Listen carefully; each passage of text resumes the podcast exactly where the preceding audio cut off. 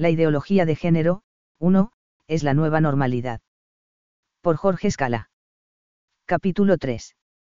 La ideología de género.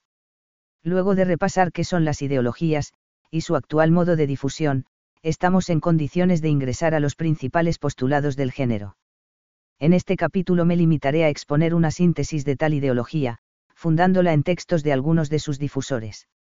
En los dos capítulos posteriores desplegaré las consecuencias del género, primero a nivel individual y luego social. Y en el capítulo subsiguiente haré la crítica sistemática desde diversos puntos de vista, del postulado básico o núcleo de dicha ideología. A. La ideología de género, pseudoantropología feminista, con pretensiones de reingeniería social planetaria. El origen de esta ideología está en el tercer movimiento feminista, conocido precisamente como el feminismo de género. Quiero subrayar que la de género es una ideología feminista.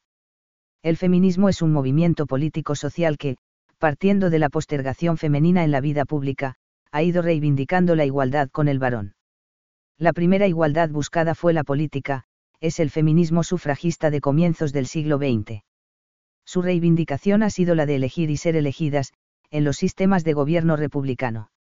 El siguiente paso fue la reivindicación de la igualdad en la esfera civil, que dio origen a la segunda corriente feminista. Se trataba entonces de igualarlas a los varones, en todos los derechos civiles, como ser la adquisición y administración de bienes.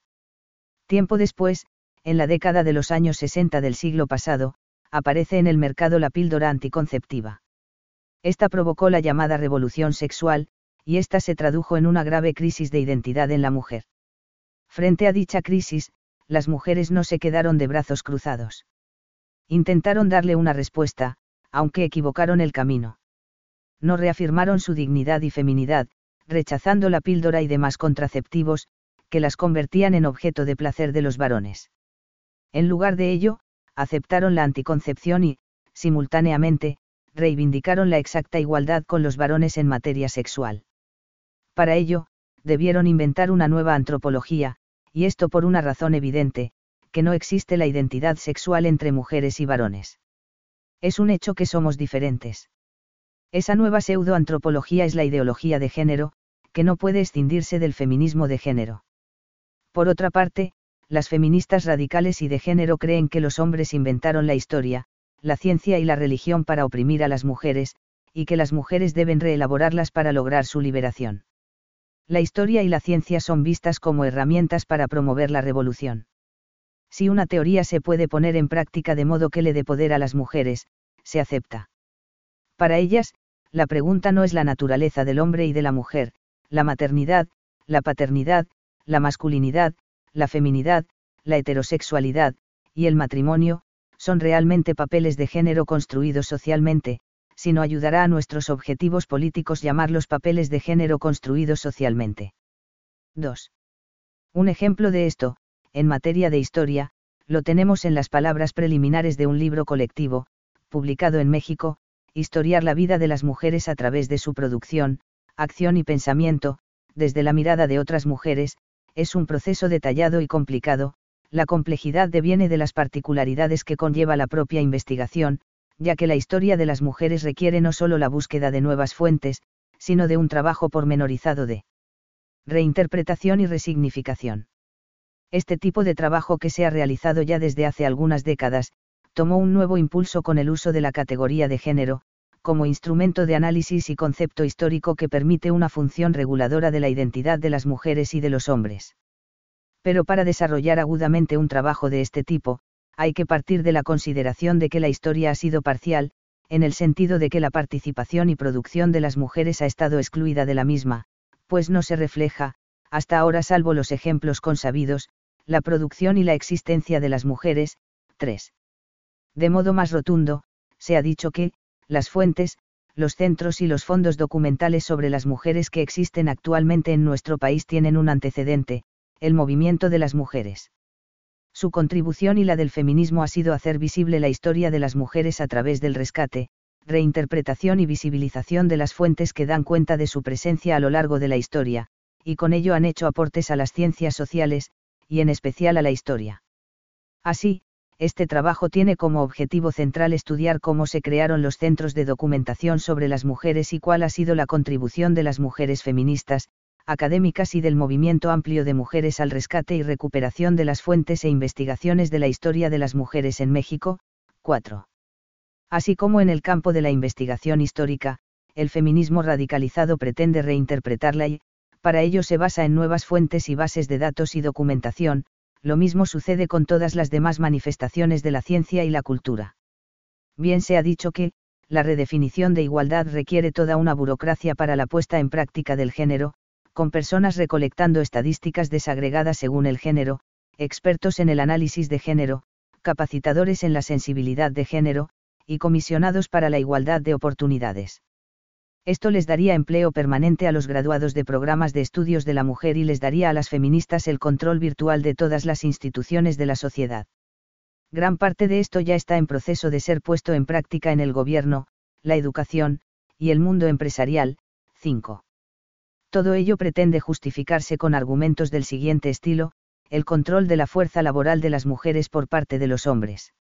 Ese control se mantiene excluyendo a las mujeres del acceso a los recursos económicamente productivos necesarios y restringiendo la sexualidad de las mujeres. Los hombres ejercen el control recibiendo el trabajo de los servicios personales que les dan las mujeres, al no tener que hacer labores domésticas ni criar niños, al tener acceso a los cuerpos de las mujeres para tener sexo, y al sentirse poderosos y ser poderosos. 6:1. El preconcepto inicial, la negación de la naturaleza humana. Las iniciadoras de la ideología partieron de la diferenciación sexual entre varones y mujeres. No solo la percibían claramente como un hecho, sino que ese mismo hecho fue el disparador de esa nueva visión antropológica de la humanidad.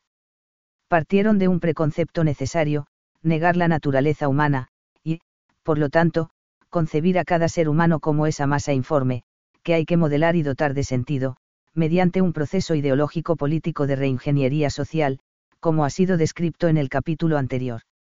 El rechazo a la realidad de la naturaleza humana queda patente en frases como: la riqueza de la investigación, reflexión y debate alrededor del género conduce ineluctablemente a desesencializar la idea de mujer y de hombre.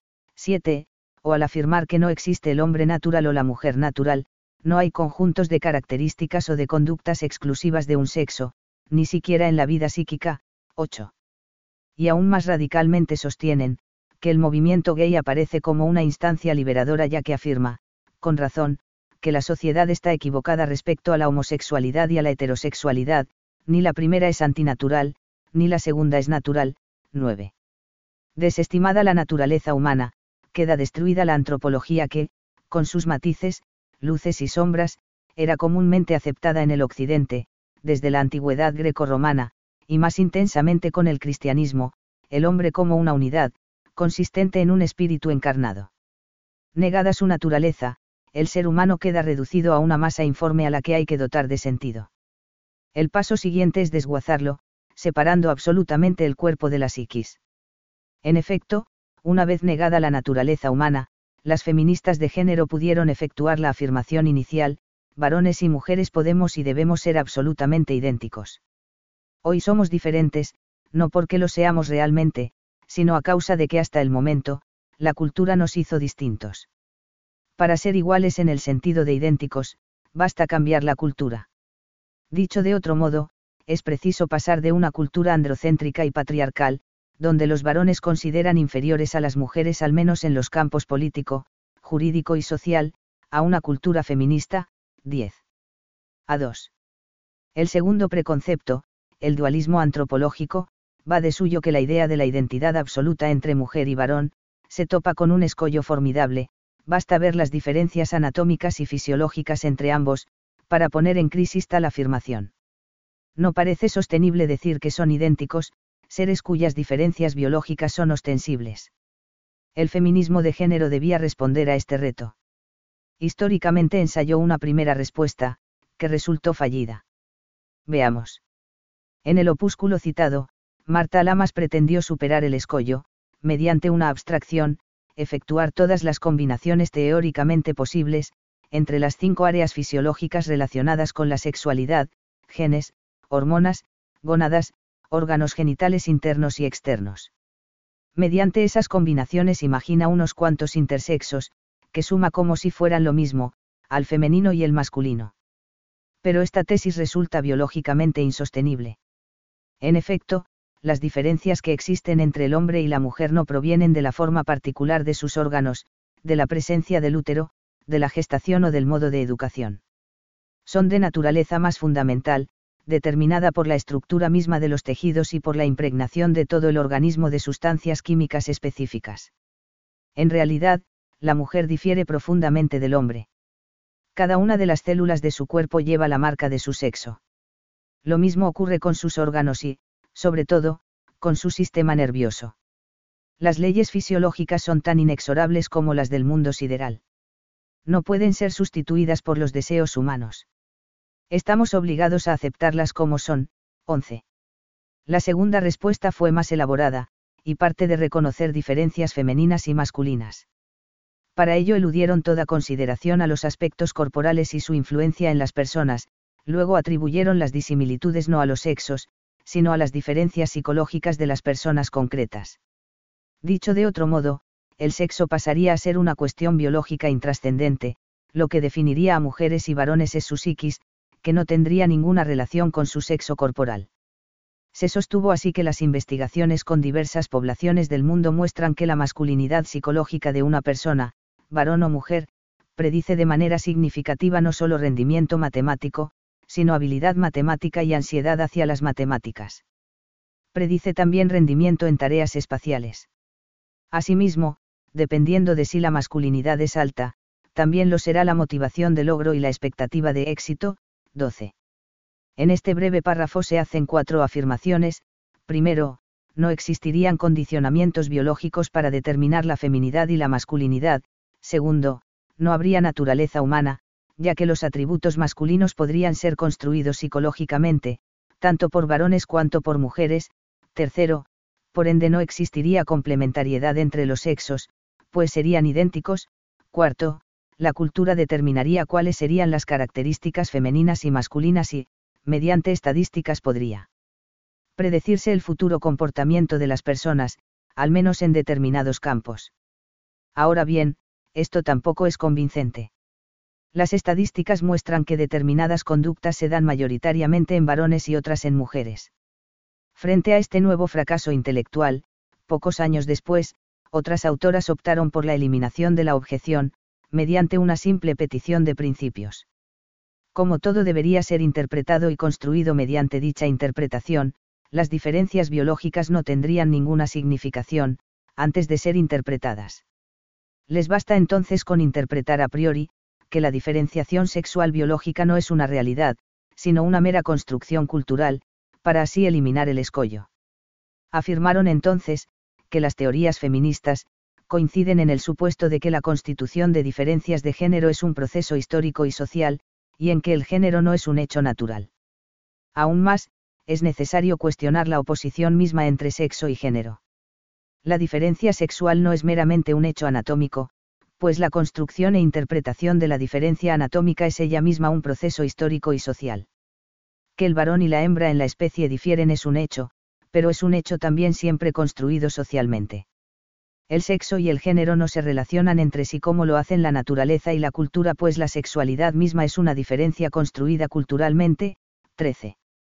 Con otras palabras, el concepto de género está imbricado en el discurso social, político y legal contemporáneo. Se ha integrado al discurso social, político y legal contemporáneo. El significado de la palabra género ha evolucionado hacia uno que se diferencia de la palabra sexo, para expresar la realidad de que los papeles y la condición de los hombres y las mujeres son estructurados socialmente y están sujetos al cambio. 14. Más radicalmente aún se había afirmado que si se cuestiona el carácter inmutable del sexo, quizá esta construcción llamada sexo sea tan culturalmente construida como el género, de hecho, quizá siempre haya sido género, con la consecuencia de que la distinción entre sexo y género resulta no ser del todo ninguna distinción. 15. Como puede apreciar el lector, el escollo no ha sido superado. Simplemente fue eludido al afirmar dogmáticamente que las diferencias biológicas no son reales, sino una construcción de la sociedad. Obviamente, las feministas de género no explican cómo hizo la cultura para dotar a cada quien de sus genitales, hacernos elaborar testosterona o, por el contrario, estrógenos y progesterona, tener cromosomas XY o XX en todas las células, etc. Cuestiones todas que se dan como está científicamente comprobado, de modo sistemáticamente diferenciado, en varones y mujeres. Otra cosa es que dichas diferencias puedan ser interpretadas de diversas maneras, y que cada explicación sea un hecho cultural. Ahora bien, lo que resulta innegable es que cualquiera sea la lectura que se haga, el punto de partida, es decir, la cosa que se interpreta, siempre es un hecho biológico natural indiscutible. Mujeres y varones somos distintos biológicamente, esto es tan claro como que el agua en estado líquido siempre moja. Quien sostenga que tales diferencias biológicas no tienen repercusión psíquica, está obligado a probarlo, de lo contrario no es más que una infundada e irrelevante opinión subjetiva. Negada su naturaleza y, simultáneamente, fracturado el ser humano entre lo corporal, aspecto meramente biológico, sin ninguna significación e importancia, y lo psíquico, construido socialmente en torno a la sexualidad, sin ningún condicionamiento biológico, estamos en condiciones de ingresar a la ideología que motiva este libro. A3. El postulado ideológico inicial, el género sería el sexo construido socialmente, partiendo de los dos preconceptos ya mencionados, sostienen las feministas, que el sexo es el cuerpo, o sea el aspecto biológico de los seres humanos, algo completamente secundario. Lo importante es el género, que sería la construcción social o cultural de la propia sexualidad. Ahora bien, esta definición es esotérica, vale decir, que solo la pueden comprender quienes están iniciados en la ideología. En efecto, se construye una casa, una carretera o una represa. A su vez, las construcciones no son sociales, sino de determinadas personas físicas, agrupadas o no. La sociedad como un todo es incapaz de construir nada, pues no hay forma de ponernos a trabajar todos juntos, para edificar nada. Por fin, confieso que me resulta muy gracioso, imaginar que mi sexo pueda ser construido por alguien, y mucho menos que me lo construya el todo social. En otros términos, si se le da a las palabras su significado corriente, decir que el género es el sexo construido socialmente, equivale a no decir absolutamente nada, es una de las tantas frases sin sentido, que no significa nada. Por otra parte, es evidente que dicha frase debe significar algo o mucho, porque sería imposible que se haya escrito tanto sobre la nada más absoluta. Como estamos entrando en el núcleo del tema, es importante recordar lo dicho en el capítulo anterior, sobre las ideologías. En especial lo referente a la manipulación del lenguaje, porque esta definición nos pone frente a una de ellas. Hay que hacer un esfuerzo para traducir en vocablos inteligibles, el contenido de esta ideología. Aquí vamos. Esa construcción la haría cada persona sobre sí misma, en forma totalmente autónoma, es decir, sin ningún condicionamiento por parte de su sexo biológico. En definitiva, se elegiría tanto ser varón o mujer, cuanto el contenido de lo que para cada uno pueda significar, ser mujer o varón.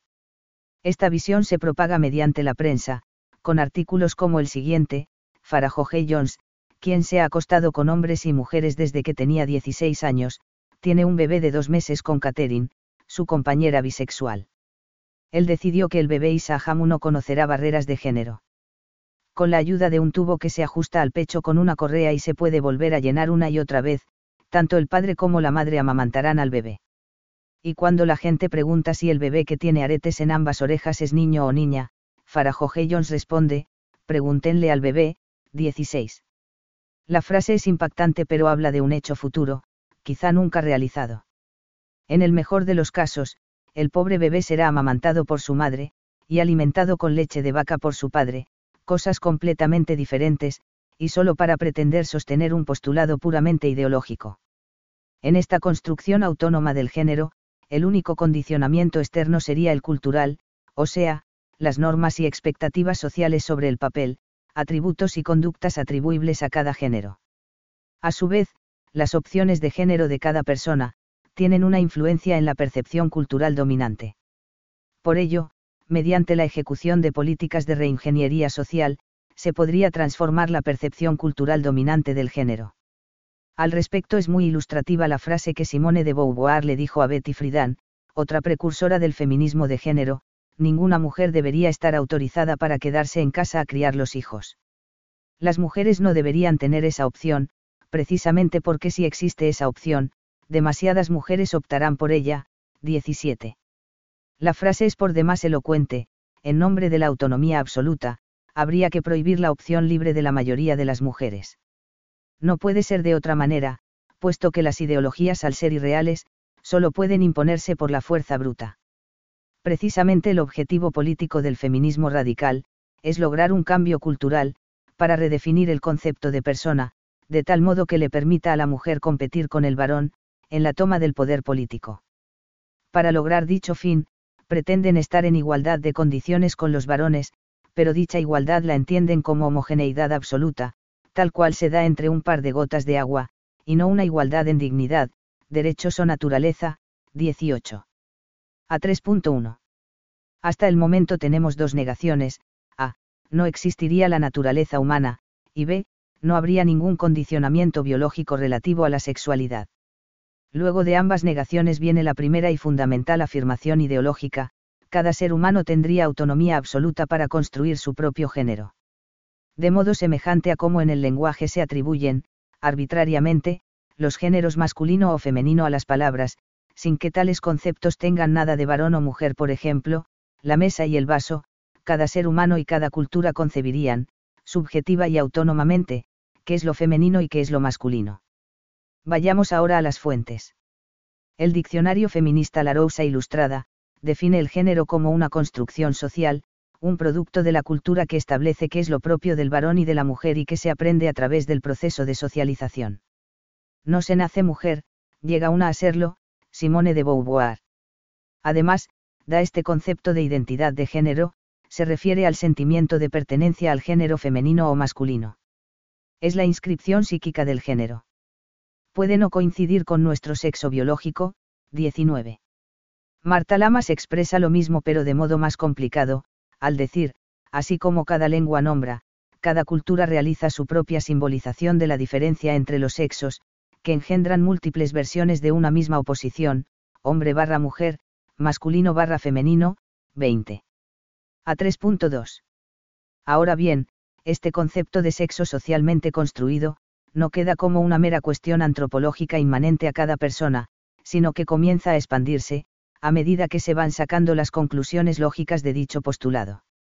En tal sentido, se ha dicho que la diferencia sexual nos estructura psíquicamente y la simbolización cultural de la misma diferencia, el género, no solo marca los sexos sino marca la percepción de todo lo demás, lo social, lo político, lo religioso, 21, lo cotidiano, 22. Vale decir que el género sería el prisma a través del cual debe observarse toda la realidad. Aún más, solo a través del género se podría transformar o sea manipular, la realidad social. En palabras de Lamas, como la identidad sexual nace de una estructuración psíquica, sobre la cual no hay control, solo se puede modificar la valoración cultural que se le otorga, o sea, solo la lógica del género, como construcción social, puede ser transformada, 23. A 3.3. Sin embargo, el asunto no queda aquí. No solo la lógica del género sería apta para modificar la sociedad, sino que, además, sería la herramienta para la construcción de un nuevo ser humano. Por ello, Lamas sostiene que cada persona puede elegir un género e incluso cambiar luego su elección, y esa opción, es un elemento para renovar la historia cultural.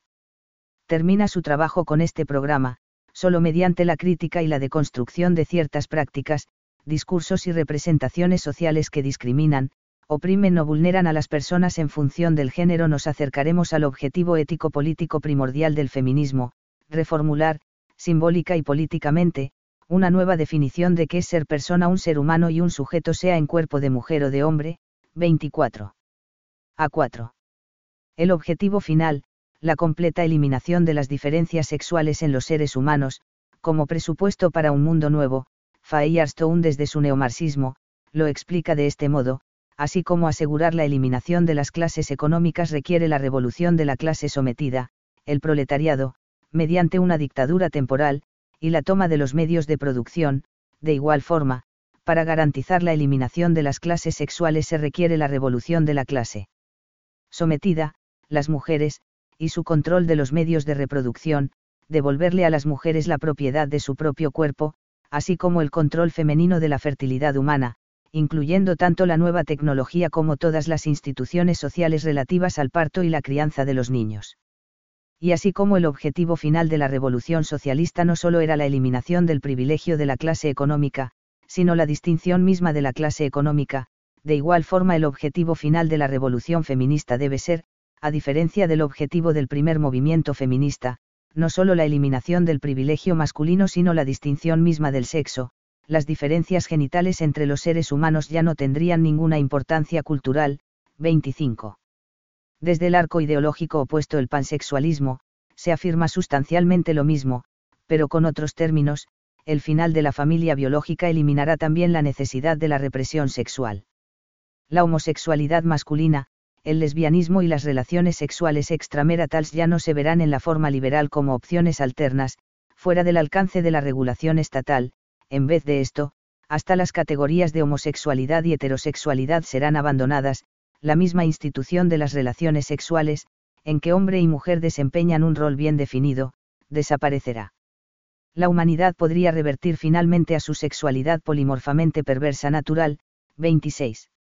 Lo de la sexualidad polimorfamente perversa, 27, es literal.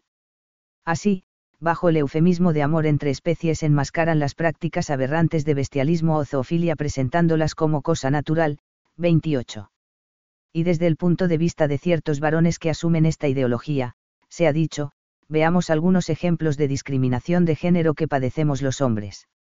La definición de la maternidad como función biológica, y no como lo que es, una función social que se puede aprender, es un ejemplo de discriminación a los hombres que, además, genera una visión sesgada de nuestras identidades y capacidades sociales como personas. Los hombres tenemos derecho a ser madres. ¿O es que acaso la biología es el destino? 29. De modo más simple se ha dicho que las mujeres no podrían ser oprimidas si no existiera eso de mujeres. Eliminar el género es la clave para eliminar el patriarcado. 30. O también, imagínese que los sexos se hayan multiplicado más allá de los límites imaginables ahora. Tendría que ser un mundo de poderes compartidos. Paciente y médico, padre e hijo, macho y hembra, heterosexual y homosexual, todas esas oposiciones y otras tendrían que disolverse como fuentes de división. Surgiría una nueva ética o tratamiento médico, una que permitiera la ambigüedad en una cultura que ha superado la división sexual. 31. A4a. Estas afirmaciones se completan con la Declaración del Feminismo Autónomo, Cartagena, 26 de noviembre de 1996, en el sentido que nuestro feminismo no es sumarse o integrarse a las relaciones sociales de desigualdad y poder que otros han definido. Nuestra política no es hacer una lista de demandas sino el proceso crítico de repensar el mundo, la realidad y la cultura. Nuestro feminismo es inventar la sociedad que queremos construir. Naturalmente, para edificar una nueva sociedad, primero deberían abatir la sociedad actual. Por ello, el feminismo reconoce como su principal enemigo al patriarcado, o sea el sistema social de opresión de las mujeres con una base material, dada por el control de la sexualidad y la extracción del trabajo gratuito de las mujeres. 32.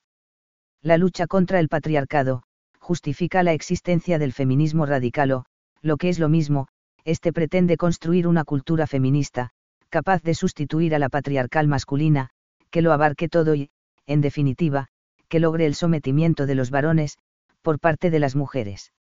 En otras palabras, no se trata de ser tolerantes y de que nos acostumbremos a que aquel o aquella que nació en un cuerpo que no es el suyo, 33, como se dice ahora, se cambie de sexo mediante hormonas y cirugía. Tampoco se trata de que los que nacen con una inclinación hacia el mismo sexo, formen pareja y convivan como una familia más, engendrando, adoptando o sin adoptar. No se trata de que nos adaptemos a un mundo, donde, aparte de la familia tradicional, coexistan otros tipos de familia, como los que hemos citado. Se trata de cambiar al mundo para liberar a las mujeres. Para ello hay que eliminar la naturaleza.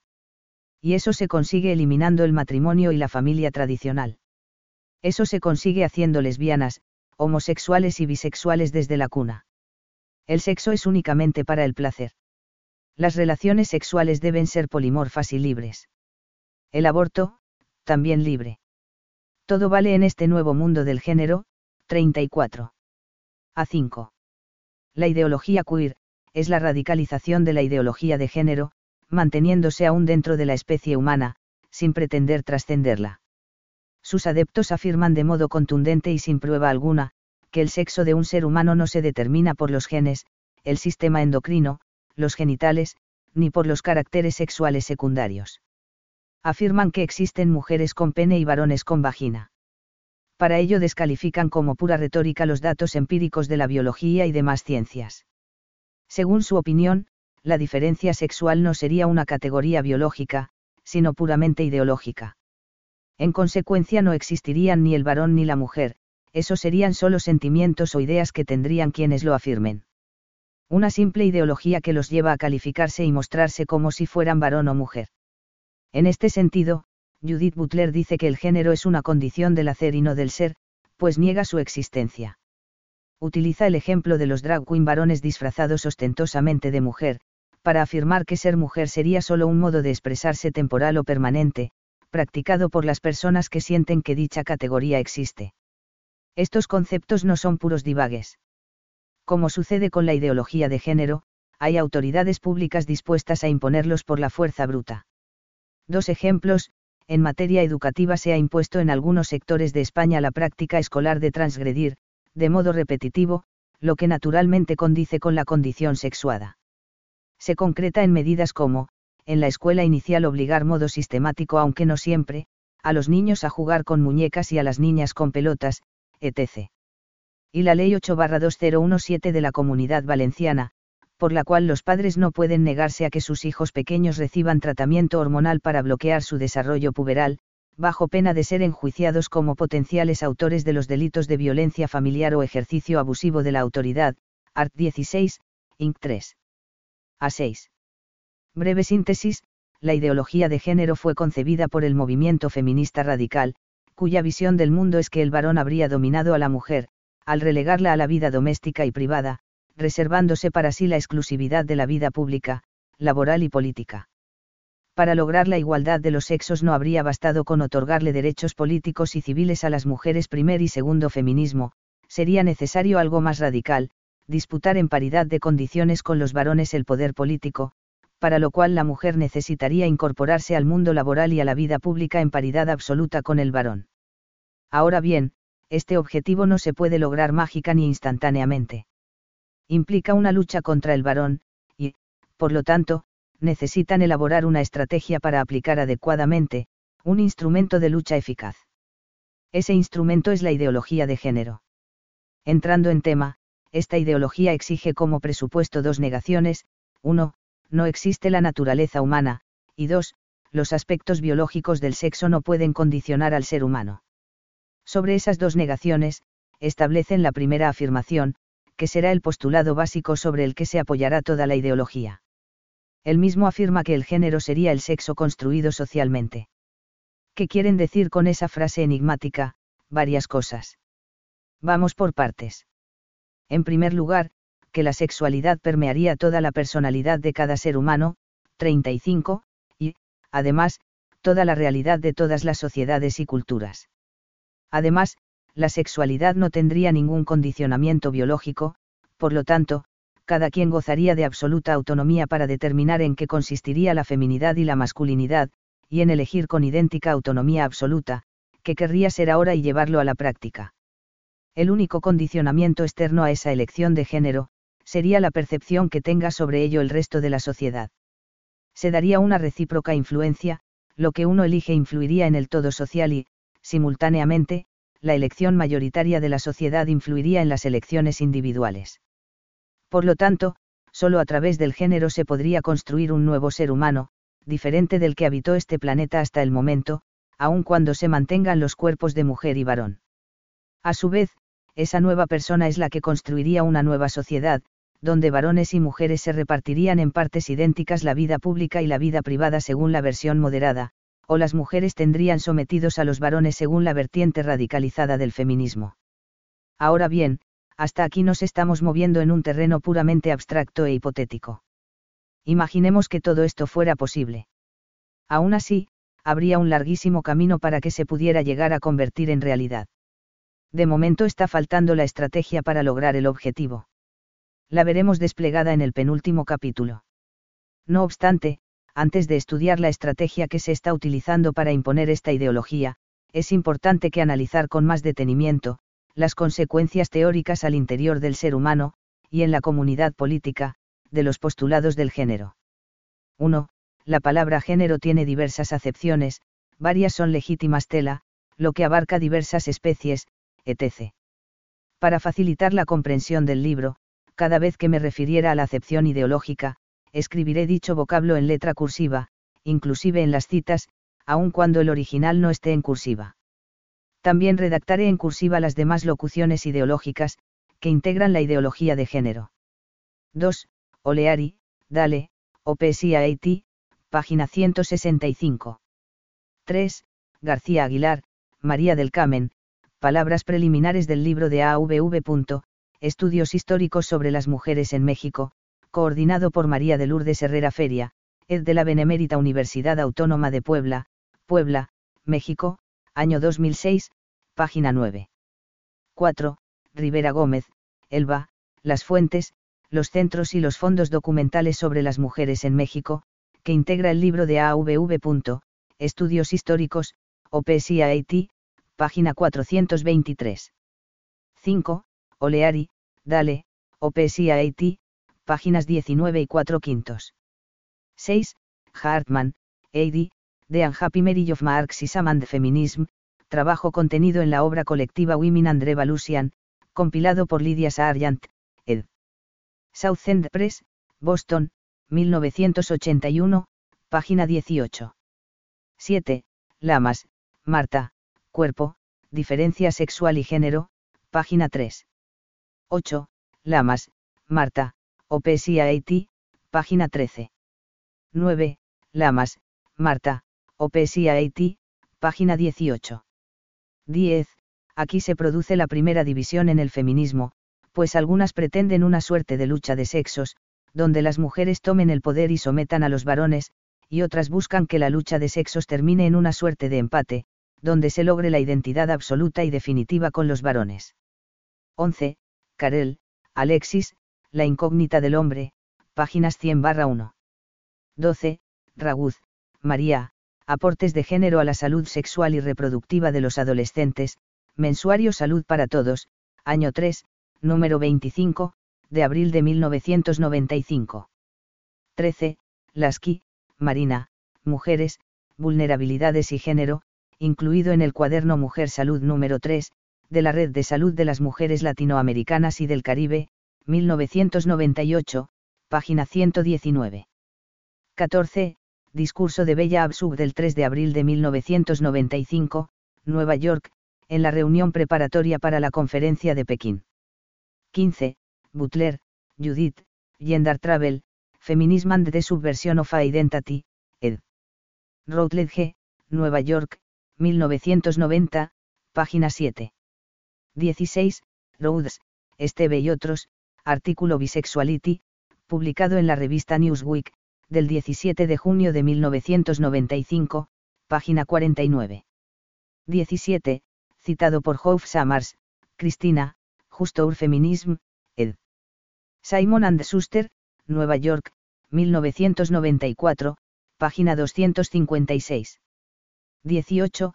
Debe destacarse que la igual dignidad entre mujeres y varones no implica que tengan idénticas cualidades.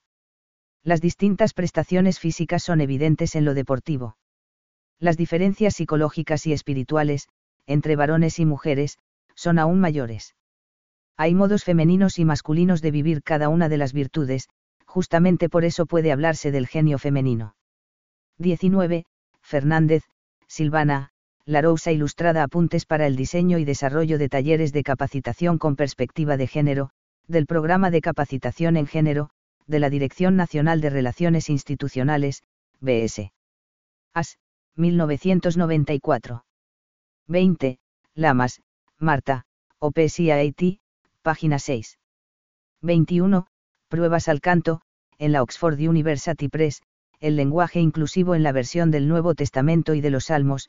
La frase Hijo del hombre es traducida por el humano. La oración del Padre Nuestro empieza así: Padre / Madre Nuestro que estás en el cielo. Las referencias al reino de Dios están eliminadas porque la palabra reino tiene un carácter marcadamente patriarcal. En la escena en que los padres de Jesús, preocupados, encuentran a Jesús en el templo, el nuevo texto dice, ¿por qué me buscaban? No sabían que debo estar en la casa de mi padre-madre, por Anthony Lane, en Scripture Rescripted, New Yorker, del 23 de diciembre de 1995, página 100. 22, Lamas, Marta, OPCIT, página 9. 23, Lamas, Marta, OPCIT, página 36. 24, Lamas, Marta, OPCIT, página 40. 25, Firestone, Sulamit, The Dialectic of Sex, ed. Bantam Books, Nueva York, páginas 10 y 11. 26, Jagar, Alison, Political Philosophies of Women's Liberation, en Feminism and the Philosophy de Adams Littlefield y otros, ed. Toutawa, New Jersey, año 1977, página 13. 27, como bien dice Oleari, en su ya citado libro, en la perspectiva de la sexualidad presentada en la agenda de género, no hay nada malo con que la transexual y bisexual Kate Bornstein promueva un mundo de perversidad polimorfa. Esto no es liberación sino enfermedad. Kate Bornstein no es un héroe de la revolución sino una figura trágica, un hombre que hizo que le amputaran los genitales y que se viste como mujer para luego decir que es lesbiana. Estas personas necesitan terapia, no seguidores, OPCIT, página 307. 28, Del Amo, Magdalena, Déjame Nacer, ed. La Regla de Oro, Madrid, 2009, página 297. 29, Watch, Andreu. Ponencia presentada en la Universidad Complutense de Madrid, en el marco del proyecto MAGEEC. Citado en el libro Proyecto Zapatero Crónica de un asalto a la sociedad, de Ignacio Arzuaga y Miguel Vidal Santos, ed. Hazte oír, Madrid, noviembre de 2010.